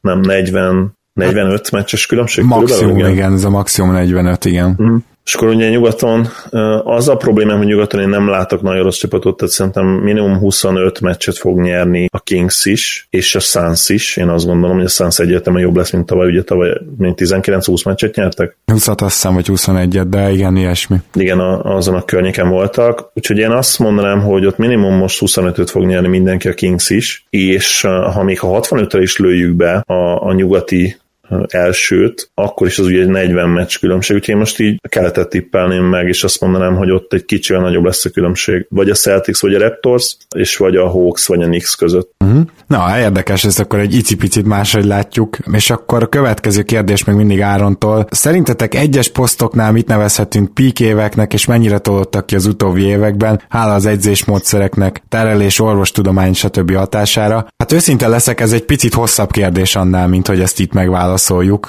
úgyhogy én tényleg csak szárazon mondom az adatokat, de lehet, hogy erre majd egyszer még visszatérünk. Tehát, hogy az egy- egyes posztoknál körülbelül hogy vannak a peak évek. Én úgy érzem, hogy a center posztnál manapság elkezdődnek egy kicsit hamarabb a peak évek, mint amit megszoktunk korábban, és én olyan 24-től 30-ig teszem a center peak éveket. Az irányítók, az is nagyon érdekes, hogy amikor ezt megvizsgáltam, akkor úgy találtam, hogy a, az irányítók játékosoknak a pikévei viszont kifejezetten kitolódnak, és ez már elég régi jelenség, tehát ezt olyan 27 és 32 közé teszem, és akkor a harmadik poszt igazából kb. a wing manapság már. Na ő náluk viszont teljesen egyértelmű, hogy korán vannak a píkévek, tehát ott is a centernél is már 24-jel kezdjük. A, azt is megmerném kockáztatni, hogy elkezdhetjük 24-nél a wing, wingeket is, és 24 és 28-29 között. Na most erre érdekes módon a kivételek pont a legnagyobbak, tehát azt gondolom, hogy James és Durant píkévei azok talán mondhatjuk, hogy megvannak 30 közelében is, vagy 30 fölött is. Úgyhogy ők mondjuk genetikailag is valószínűleg olyan jellegű játékosok, akik, akik erre képesek. De ettől függetlenül a píket fizikailag is kell nézni, és játék érettség szempontjából is, és ha 19 évesen bekerül mondjuk egy játékos átlagosan, akkor én úgy érzem, hogy a fizikai pík és a játék pík az, hogyha egy évet kéne mondani, az nagyjából olyan 27 környékén esik általában egybe, tehát az az, amiben egy magabiztosan be tudsz nyúlni, hogy a 27 éves játékos az nagy valószínűséggel a píkében van, és mondom, kicsit kivéve az irányítókat, akik egyszerűen elképesztően kezdenek kitolódni. Az, hogy erre a kérdésre teljesen pontos választ tudjunk adni, szerintem az minimum 10 órás research Bezen. lenne. Tehát nyilván a basketball referencet kellene böngésznünk, mondjuk a, a leges legjobb játékosokat sorra kivenni, úgyhogy teljesen pontos választ nem tudunk adni. Ami szerintem biztos, és Gábort kell itt ismételnem, ha vennénk egy átlagos legjobb szezont a legjobb játékosoktól, hogy hány éves korukban tudták abszolválni azt a statisztikailag, és könnyen lehet, hogy eredményben is legjobb szezonjukat, akkor az átlag szerintem is ilyen 27 év környékére e, esne. Lehet, hogy ez ilyen 26,8 év lenne, lehet, hogy egy ilyen 27,5, tehát mondjuk 27 és 28 közé, de biztosan valahova oda in the neighborhood, ahogy mondani szokták, hogy ez, ez 100% ezt, ezt beteltitek a bankba, hogy, hogy a 27 éves, 27 év körüli játékos ott van a teljesítésének a csúcsán, mind fizikailag, mind taktikailag. Ugye, ahogy mondani szokták, akkora már taktikailag, készségben szinte mindent elsajátított, amit el lehet, és fizikailag még ott van, ha nem is feltétlenül a csúcson, de mondjuk annak a 95%-et tudja hozni, és ez a kombináció az, ami eredményezi ezeket a peak szezonokat. Ugye nagyon sok helyen látni ezt, ugye Michael Jordan egyértelműen 27-28 körül volt, volt a peak éve, akkor is, hogyha ugye 28 évesen nyert az első bajnoki címét. Én az azt mondanám, hogy a, hogy a first uh, free Jordan volt a legjobb, ez, ez nem lehet kérdés. Még akkor is, hogyha bizonyos játékelemekben lehet, hogy a, a, a második free P alatt erősebb volt. LeBronnál ugyanez volt ugye a két peak éve, úgyhogy itt nem is feltétlenül értek teljesen egyet veled, Gábor. A 2012-13 és a 2013-14-es szezon egyértelműen kiemelkedik a, a 16-17, 17-18-es szezonokhoz képest is, még úgy is, hogyha támadásban a play egészen elképesztő dolgokat sokat mutatott például LeBron, de mégsem tudta azt, a, azt az össz impactet beletenni a játékba, elsősorban a, a védekezésének köszönhetően, és ez egyébként gyönyörűen látszott most már azért a plusz-minusz statokban is, illetve több másik advanced statban is. Igen, azért ez, ez jogos egyébként, tehát ebbe, ebbe meggyőzhető lennék, de, de közel volt ez a 16-17 főleg, de a 17-18 is szerintem bizonyos szempontból közel volt azért ezekhez az évekhez. Szóval lényegében akkor gyakorlatilag Wade-et is megemlíthetjük itt, tehát odajuk adunk, hogy ez a 27-28 az általában az aranyidőszak, talán tényleg az irányítókat kivéve. Igen, azt szerintem kijelenthetjük mindenképp, hogy a peak évek soha nem kezdődnek korábban, mint, mint 24-25 éves Így korban. Van. Igen. Ez talán egyértelmű, és az is egyértelmű szerintem, hogy, hogy legkésőbb olyan 32 körül maximum le, lezáródik ez a peak korszak. Nes. Nesnél is azt mondom én inkább, hogy hogy ő, ő az a kivétel, aki erősíti a szabályt. Az, az igazság, hogy ő már, ha plusz statokat nézzük, akkor azért elég korán lehozott egészen elit szezonokat, tehát már, ha jól emlékszem, 20, 27 éves korában is hatékonyságban azért, azért elég erősen ott volt. Nyilván akkor még nem volt körülötte olyan csapat, amelyikkel igazán bajnoki címneses lehetett volna. Én nagyon szerettem azt a Mavericks-et, bár nem néztem akkor még őket élőbe, de ugye később nagyon sok videót, nagyon sok meccset megnéztem tőlük. Az igazság, hogy, hogy, hogy Steve Nash szerintem már akkor is az a Steve Nash volt. Például azért a 30 éves korában ugye akkor mentett a Phoenixhez, akkor mondjuk az, az assziszt átlaga például felment, de, de hatékonyságban azért már előtte is hasonló szinten volt, egyszerűen nem voltak meg azok a körülmények, amik, amik megengedték volna neki ezt, illetve ami nagyon fontos még, hogy ő, ha jól emlékszem, ilyen tréning módszert is váltott akkor, és mint hogyha ő be is vallotta volna később, hogy, hogy azért nem ért fel feltétlenül a csúcsra, mert egyszerűen fizikailag nem volt azon a szinten. Tehát akkor nagyon komolyan kezdte venni az étkezést is. Talán, mint a jogázni is elkezdett volna. Persze, meg ugye volt a hátával kapcsolatban, hogy az, az tudták a, ugye a szanszíres orvosai, hogy az lesz majd itt a krónikus gond, és akkor csak bizonyos igen. pozíciókba fektetett. Szóval, szóval igen, ő egy különleges eset, és szerintem ha, ha neki minden adott lett volna 25 éves korában, 27 éves korában, akkor már, már akkor ki tudta volna hozni a legjobbat, és lehet, hogy akkor egy olyan Nash láttunk volna, amelyik jobb lett volna még annál is, mint, a, mint ami 32, 33, 34 évesen volt. Mm. Máté kérdezi, sziasztok! Az összes hüvelykújjam Apolom a munkátokért, micsoda megfogalmazás, nagyon szépen köszönjük neked, meg természetesen Máté és a többieknek is azt köszönjük, hogy támogattok minket Patronon keresztül. Mailback kérdések, van-e még olyan aktív Ark Enemy páros, akit összezárnátok a poén kedvéért egy csapatban, mint a LeBron Lance? Szerintem nincs. Hát gondolkoztam, de szerintem nincs.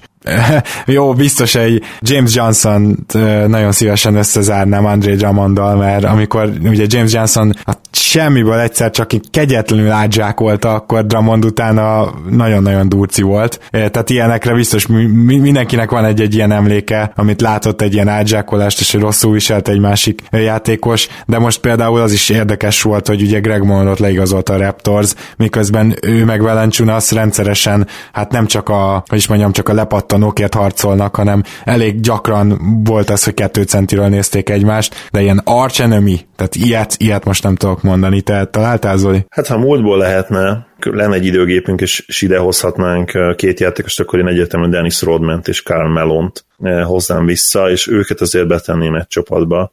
Nem, csak, nem csak azért, mert a mai ligának azért üde színfotjai lehetnének, hanem azért is, mert bizony ők azért nem, nem igazán kedvelték egymást. Az, az elég jó rivalizálás volt. A mostani NBA-ben az igazság, hogy nem nagyon vannak ilyen rivalizálások. Én azzal nem feltétlenül értek egyet, hogy, hogy az a buddy-buddy NBA van, hogy mindenki szeret mindenkit. Egyszerűen arról van szó, hogy, hogy professzionálisabb a légkör, és pontosan tudják a játékosok azt szerintem, hogy minden negatív dolog a, a brandjüket is negatívan befolyásolhatja és egyszerűen a mai NBA világban nem fér bele az, hogy, hogy ők negatív képet, negatív image, image-et mutassanak magukról, mert az, az a biznisznek nem tesz jót. Szerintetek létezik-e hazai pálya felé húzó, húzó fújáson túl egy központi dramaturgia az NBA-ben? Tehát egy bizonyos meccsekre sugalmazottan érkeznek a bírók, van egy titkos NBA dramaturg, mondjuk főleg a rájátszásban, és ehhez kapcsolódva milyen NBA összeesküvés elméletek vannak? Vannak-e egyáltalán? Oh, imádom ezt a kérdést. Zoli, akkor szerintem válaszoljuk meg elején azt, hogy, hogy létezhet-e ilyen központi dramaturgia, és hogy létezett-e például abban a százszor emlegetett Sacramento Los Angeles Lakers párharcban, vagy egyszerűen csak ennyire rosszul fújtak a bírók? Én abban nem nagyon hiszek, hogy felülről jövő, tehát a legfelsőbb szintről a, a komisszártól jövő előre lezsírozott dramaturgia forgatókönyv létezne. Ebben nem hiszek. Lehet, hogy naív vagyok, nem tudom, de én azt gondolom, hogy ilyenről nem volt szó. Olyan biztos, hogy volt, hogy bírók különböző irányelveket kaptak mérkőzések, párharcok előtt. Sőt, hát lehet, hogy ilyen még akár bevallottan is lehet, hiszen ha a két nagyon fizikális csapat, két rossz fiúval találkozik, akkor, akkor lehet, hogy ezekre előre felhívják a bírók figyelmét, hogy picit talán másképp fújjanak. Illetve sokszor beszélnek ők is azért, hogy, hogy a szabályértelmezés az, az bizonyos szituációkban hát elég szabad, eléggé folyékony, rugalmas, hogy mondani szokták. Olyan biztos vagyok benne, hogy volt, és tehát tudjuk is, hogy volt, hiszen ugye Danehi botrány után ez egyértelműen kiderült, hogy bírók meccseket befolyásoltak szándékosan, hogy hozzanak ugye jöjjön a spread, hogy bizonyos pontarányok stimmeljenek az ő fogadásaikhoz képest. Abban is biztos vagyok, hogy olyan is volt, hogy egy bizonyos bíró nem kedvelt egy bizonyos játékos, vagy egy bizonyos tulajt. Ugye Mark Cuban, egyértelműen említhetjük, hát egy időben ő milyen szinten szapulta a bírókat. Ők is emberek. Biztos vagyok benne, hogyha nem is tudatosan, de tudat alatt eh, hordozták ezeket a sérelmeket magukban. Úgyhogy eh, ezt is, ezt is biztos, hogy el lehet könyvelni tényként, hogy ilyen, ilyen példák voltak, hogy konkrétan hol, mikor, azt nyilván nehéz összerakni, nem tudom. Én abban nem hiszek, mondom még egyszer, hogy, hogy ilyen felülről jövő, előre, részletekig előre lezsírozott forgatókönyv lenne az NBA-ben, ez, ez nem, ez, ez biztos, hogy nem így van. Igen, viszont a második felére válaszolnék én meg, hogy milyen konteók vannak. Vannak azért, tehát nem azt mondom, hogy sok, de akad, és van egy pár híresebb is. Ugye az egyik leghíresebb az a Magic Johnson konteó, ami arról szól, hogy ugye az emberünk az egyszer csak bejelentette, hogy hát ő hív fert fertőzött, és ugye abban az időben ez azt jelentette, hogy hát hamarosan meghalsz, mondjuk 10 éven belül. Ugye ma már eltelt azóta 25-30 év, és ma már teljesen máshogy áll ezzel az orvostudomány. Szerencsére ez az egyik olyan betegség, amit sokkal jobban tudunk már kezelni. Akkor még nem így volt ez, és ami érdekessége a dolgoknak, ugye én nagyon-nagyon szeretek konteózni, konteósan gondolkozni, de, de nem az ilyen gyíkember szinten, hanem tényleg érdekes és jó konteók is vannak, ami elgondolkoztat. A Magic Johnson Conteo az valamennyire ilyen abból a szempontból, hogy gyakorlatilag egy év alatt felgyógyult belőle, úgyhogy az orvostudomány még nem tartott ott. Az is nagyon érdekes, hogy milyen elméletek születtek mögé, mert hogy Magic Johnsonról ugye suttogták, hogy hát vagy meleg, vagy biszexuális, csak hogy abban az időben ebből még nem nagyon volt divat ezzel így kiállni, és van egy olyan elmélet, mely szerint megzsarolta őt valamilyen meleg közösség, vagy, vagy legalábbis pár homoszexuális vagy biszexuális ember, hogy hát akkor ők most vagy nyilvánosságra hozzák ezt, mert hogy ők tudtak róla, nyilván volt valami bizonyítékuk ebben az esetben, vagy pedig ő bejelenti, hogy ő mint a példakép sportoló heteroszexuális, hogy ő a HIV fertőzött. És ez miért érdekes? Azért, mert ugye ezt akkoriban nagyon összekötötték a homoszexualitással. Na már most, akkor ez ilyen szempontból egy ilyen PR fogásnak volt nagyon jó, hogy ő, aki teljesen egészséges példakép és heteroszexuális, amiről még egyszer mondom, suttogták, hogy nem az, de ez most lényegtelen, ő, ő kapta el a betegséget, és aztán nyilván azért gyógyult fel, ugye az összeesküvés elmélet szerint, ilyen hamar, mert valójában nem volt beteg. Szóval van egy ilyen híres összeesküvés elmélet, ez ilyen elgondolkoztató agy, agyi gimnasztikának tök jó, de azért azt se felejtjük el, hogy például azért milyen források álltak rendelkezésére. Azt mondhatjuk szerintem, hogy akkor alig voltak páran a világon, akinek olyan források álltak rendelkezésére, mint neki, és nem is csak pénzbe gondolok, hanem tényleg a fél NBA és összefogott, és a legjobb orvosok, stb. Úgyhogy nyilván ennek azért a hivatalos magyarázata is, is teljesen hihető. Ez nagyon érdekes, soha nem hallottam erről a konteról meg. Na, hát akkor örülök viszont, neki, hogy én mondhattam el. Viszont van egy másik híres Conteo, ami ugye MJ első visszavonulásáról.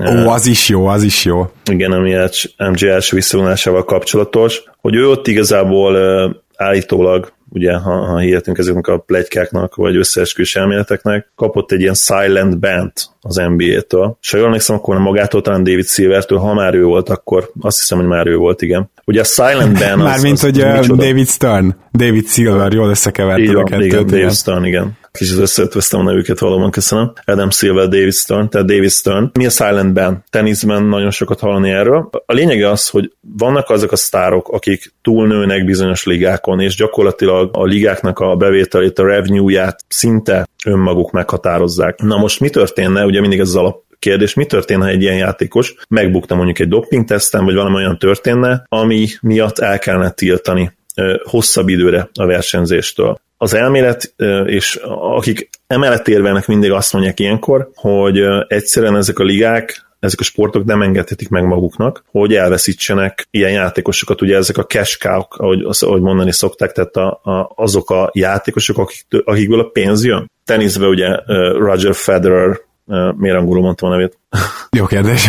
Teniszben ugye Roger Federer az egyik ilyen játékos, Rafael Nadal, akiről nagyon sokszor keringett az a pletyka, hogy, hogy ő silent banon van éppen, ugye többször volt olyan, hogy kihagyott fél évet. Volt olyan is, hogy nem nagyon tudtuk, hogy milyen, milyen sérülések, kicsit sejtelmes körülmények mellett. Na, és akkor ugye visszamegyünk 1900 93-ra, ha, ha jól emlékszem, hogy lehet, hogy 94 nyarára. 94, igen. Négyre, igen. Ott ugye MJ kihagyott hát másfél szezont, és van ez az elmélet, hogy őt egy silent bond kapott, mert hogy olyan fogadási ügyekbe keveredett, ami miatt egyszerűen nem lett volna más választás a ligának, mint hogy eltiltsa őt. Igen ám, de ezt ugye megtették volna úgy is, hogy az elmélet szerint, hogy, hogy nem nagyon szólnak erről senkinek, és megegyeznek MJ-vel, hogy, hogy valami más okra hivatkozva visszavonul átmenetileg, és hogy egy később visszatérhessen. Ugye azért nagyon szerencsétlen ez a dolog, meg kicsit szerintem rossz indulatú is ez a, ez a Conteo, mert ugye akkoriban veszítette el az édesapját, és a motiváció hiánya mellett sokan erre gondoltak, bár ha jól, ha jól emlékszem, MJ nem erre hivatkozott konkrétan, nem édesapja halálára fogta visszavonulást, de nagyon sokan gondolták azt, hogy ez volt a, a háttérben lévő ok, illetve amit MJ mondott, az ugye az, hogy, hogy motiváció hiány, és ugye utána kezdett el baseballozni, de hát Michael Jordan a baseball játékosra nem igazán emlékszünk.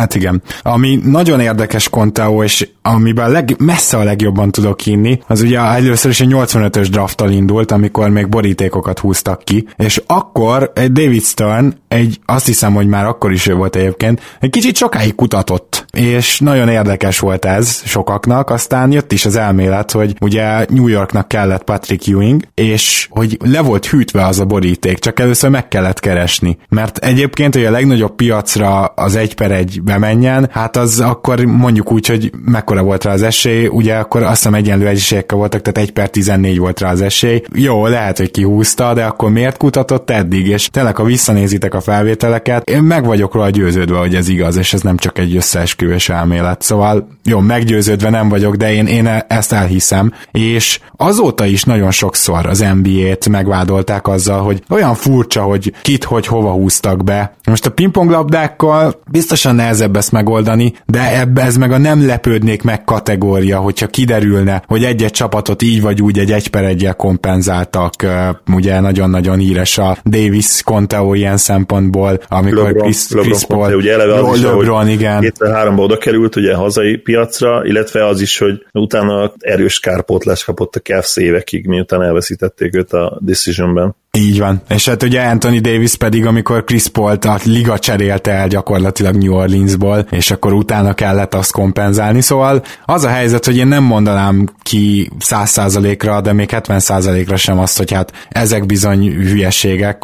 Az az igazság, hogy ebben hát a 85-ösben biztosan hiszek, és, és nem lepődnék meg ezeknél sem. Igen, a 85-ös drafttal kapcsolatban abszolút egyetértünk ott. Ha valaki most egy pisztolyt a fejemhez szólítana, lehet, hogy azt mondanám, hogy igen, ott, ott történt, történt simlis dolog. Hát igen, ugye ráadásul nagy piac New York, nem is kell részleteznünk, hogy ez miért éri meg az NBA-nek. Dávid kérdezi. Sziasztok, nem szoktam közösségi életet élni, de ha mailback, hát legyen. Mivel az első rész óta életem részévé váltatok valamelyest, de keveset tudok rólatok. Gábor annó mondta az angol tanítást, plusz nemrég kiderült a kézismeló, és Zoli nem fette fel, csak valami olyasmit mondott Gábor, hogy segít másoknak, de mit?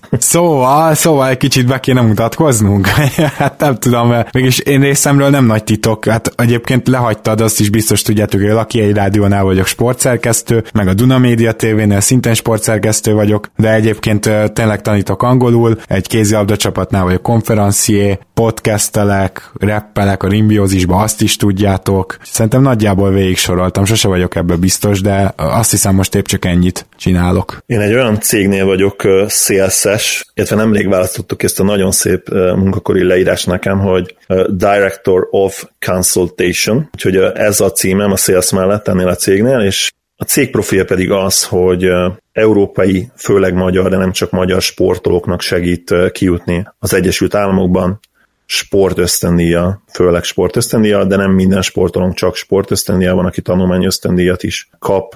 Nagyon-nagyon jó ez a munka. Ugye én is sportoltam 10-15 éven keresztül, olyan fiatalokkal dolgozni, akik, akik hát szétzúzták a fejembe gyakorlatilag a sztereotípiákat, amit én a, a mostani 15-18-19 éves korosztályról felépítettem, ez, ez nagyon-nagyon jó érzés, és, és tényleg úgy érezzük, hogy, hogy valami nagyon jó dolgot csinálunk, ami még egyébként tovább fog nőni az elmúlt években reményeink szerint. Másik számomra nagyon fontos téma, amit talán hosszabban is ki lehet fejteni, hogy válik valakiből csapatszurkoló sziológiai szempontból. Lehet, hogy uh, sziológus, szociológus vagy szociálsziológus pszichológus Dávid. Még régen volt erről egy adás, hogy ki miért hogyan lett egy csapatnak rajongója, de ez hogyan alakul ki? Mármint egy idő után számomra, kövezzetek meg nyugodtan, csak egy logó iránti hűség. Ez nagyon érdekelne párna, hogy nem találtam róla infót, csak helyi lokális rajongói szempontból. Igen, szóval én szerintem itt azért egy dolgot kihagytál, egy ilyen, hát mint, mint ahogy a hosszú kapcsolatoknak is azt mondják, hogy azért kell, hogy az elején legyen szerelem, hogy legyen egy olyan, hát nem is tudom, ilyen emléked, amihez vissza tudsz nyúlni, mert ugye maga a szerelem az nyilván egy ilyen kémiai hatás, ami tart x évig, időnként újra fel lehet lobbantani, de ugye csak a mesébe van az, hogy így jaj, beleszerettünk egymásba, és akkor 70 évig ugyanúgy szerelmesek vagyunk. Tehát ez ugye kémiailag nem így működik. Na most teljesen hasonló szerintem a csapat szurkolásnak a kialakulása is. Tehát van egy csapat, aminek mondjuk egy játékos, vagy egy valami miatt ő, ők tetszenek, akkor abban az időszakban elkezdesz szurkolni, és átélsz velük két-három év nagyon pozitív emléket, nem kell feltétlenül, hogy agyon nyerjék magukat, vagy ilyesmi, sokszor ez van, de, de, de valamiért mondjuk egy játékosnak a kifejlődését követed velük, hogy, vagy valamiért érzelmi kötődést alakítasz ki, és szerintem ez indítja el azt, hogy aztán akkor ennek a csapatnak a, a mindennapjait elkezdett követni, figyelni, és aztán éveken át ennek drukkolsz. Én is a Valenciának azért kezdtem el drukkolni, mert láttam, hogy a BL-ben milyen jók, ugye 99, 2000, 2001, és, és imádtam azt az Aymar Lopez, tehát azt a csapatot, azt a játék játékot imádtam. Na most én is azóta a Valenciának szurkolok például a spanyol bajnokságban, meg úgy szerintem nagyjából a fociban is ezt ki lehet rólam jelenteni, mert hogy azok a, az a két-három év, és utána 2004, amikor UEFA kupát is nyert, meg bajnokok, bajnok is lett a Valencia, akkor azok az évek azok ennyire meghatározóak voltak, és az az a szerelem, amihez visszanyúlok, úgymond. Nem tudom, hogy csak én vagyok ezzel így, de én azt gyanítom, hogy ez lesz nagyjából a sziológiája egy-egy csapatnak, csapatszurkolásnak. Ez nagyon nehéz kérdés. Olvastam jobb pár évvel ezelőtt egy cikket a szurkoló identitásról, és az nem volt valami pozitív egyébként, és nem is tetszett annyira, ha jól emlékszem, mert ott eh, próbálta arra kihegyezni a szerző, aki, ha jól emlékszem, egyébként egy, egy pszichológus volt, hogy azon típusú emberek, akik komolyan elköteleződnek egy csapat vagy egy játékos iránt, azok pótolnak valami mást ezzel. Én ezzel nem feltétlenül értek egyet, de az biztos, hogy, hogy a, az őrült szurkoló identitás az egy szinten tényleg őrültség, és, és nem feltétlenül éri meg az az emocionális befektetés, a, amit, amit te beleteszel ebbe. Én tudom ezt egyébként, mert uh, például a, az Ácsi Milán csapatával ez, ez rám jellemző volt. És tényleg úgy néztem, le, úgy néztem meg mérkőzéseket, hogy ilyen 160-as púzussal, és uh, hát így nem is tudom, a pánikroham szélén voltam gyakorlatilag, amikor, amikor nem jött az eredmény, Szóval ez, ez a része szerintem nem jó. Ma én azt gondolom, hogy mondjuk a 80%-et érzem ugye ennek az örömnek, ha például nézzük egy Roger Federer vagy egy, vagy egy Maverick State meccset, ami mondjuk jó pár éve nem volt, de ugyanakkor meg nem, nem halok meg a, a képernyő monitor tévé előtt. Szóval én azt gondolom, hogy van egy ilyen természetes lecsengés ennek, ahogy idősödsz, és ezzel nem azt mondom, hogy, hogy mondjuk azon nézőhallgatóink, akik apaként mennek a, a csapatok után Európába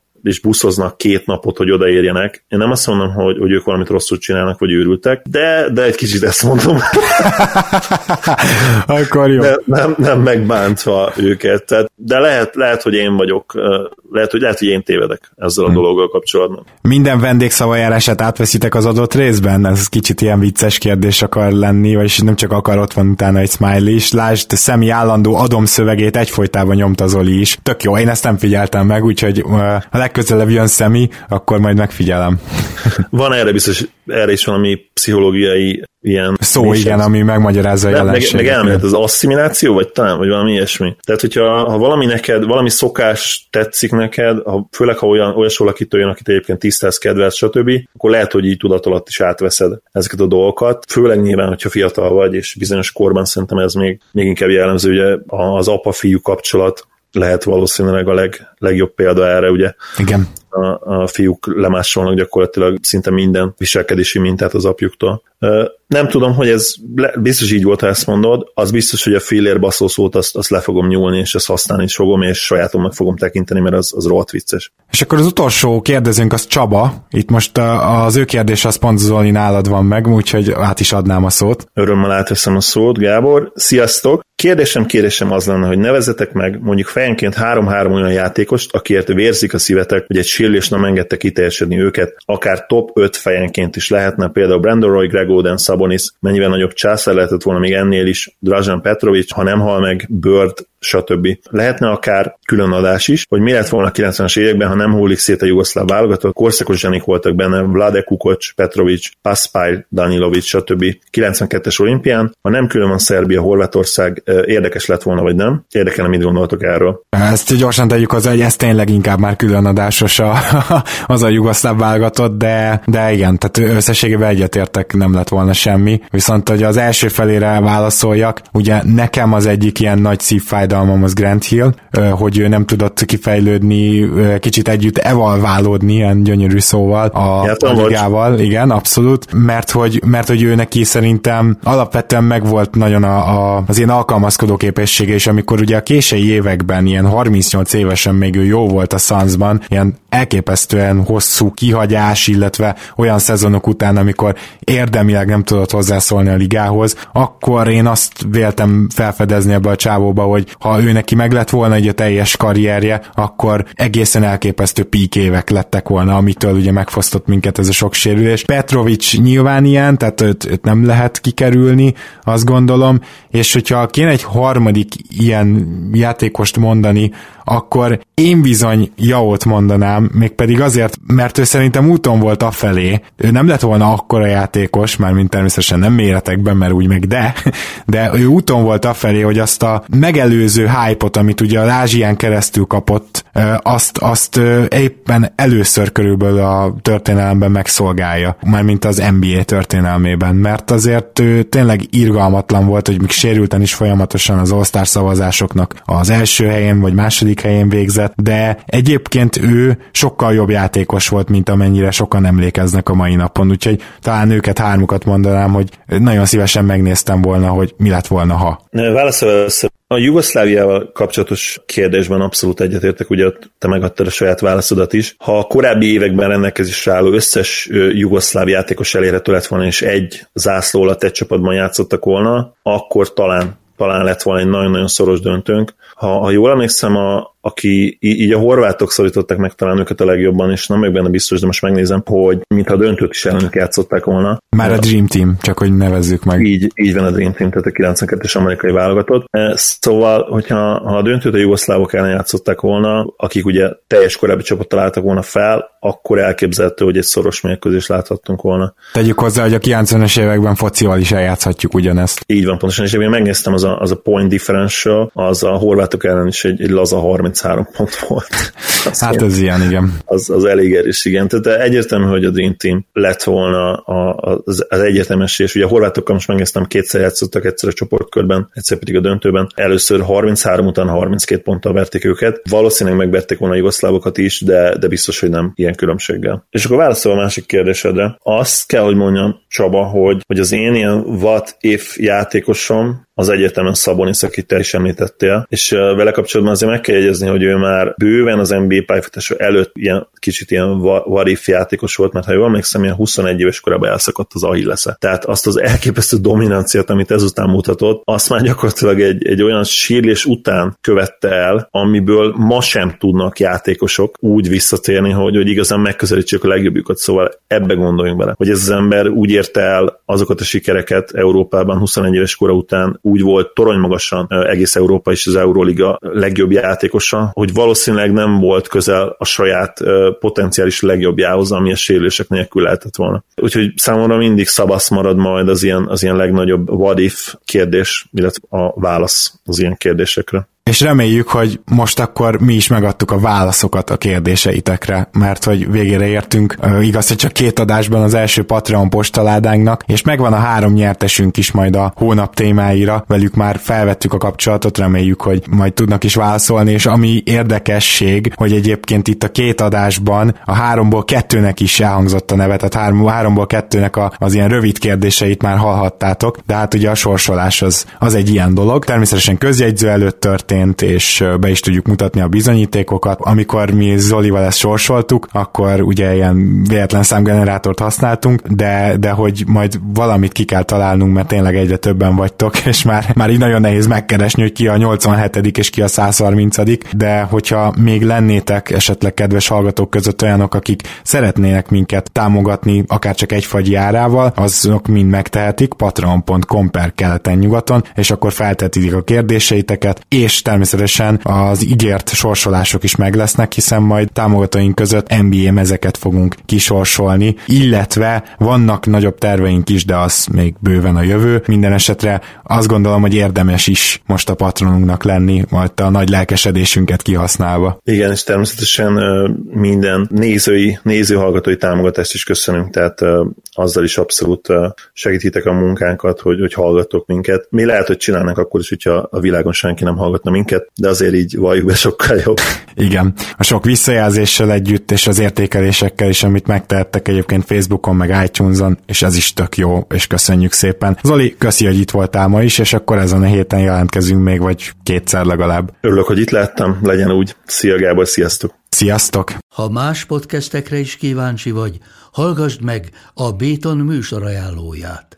El tudod képzelni, hogy a podcastet, amit éppen most hallgattál, fél év múlva már a mesterséges intelligencia generálja? Mi sem. De ha érdekel, eljött már a gépek lázadása. Hallgass bele az Embertelen podcastbe. Orsós Lajos vagyok, a műsor házigazdája. Egyelőre még élőben. Egyelőre. Fedezzük fel együtt, hogyan ismerkedik, randizik, mesél és vitatkozik Betty és Péter, két teljesen mesterséges intelligencia. Lajos, a podcast címét mond még egyszer, Léci. Oké. Okay. Embertelen podcast. Ez a műsor a Béton közösség tagja.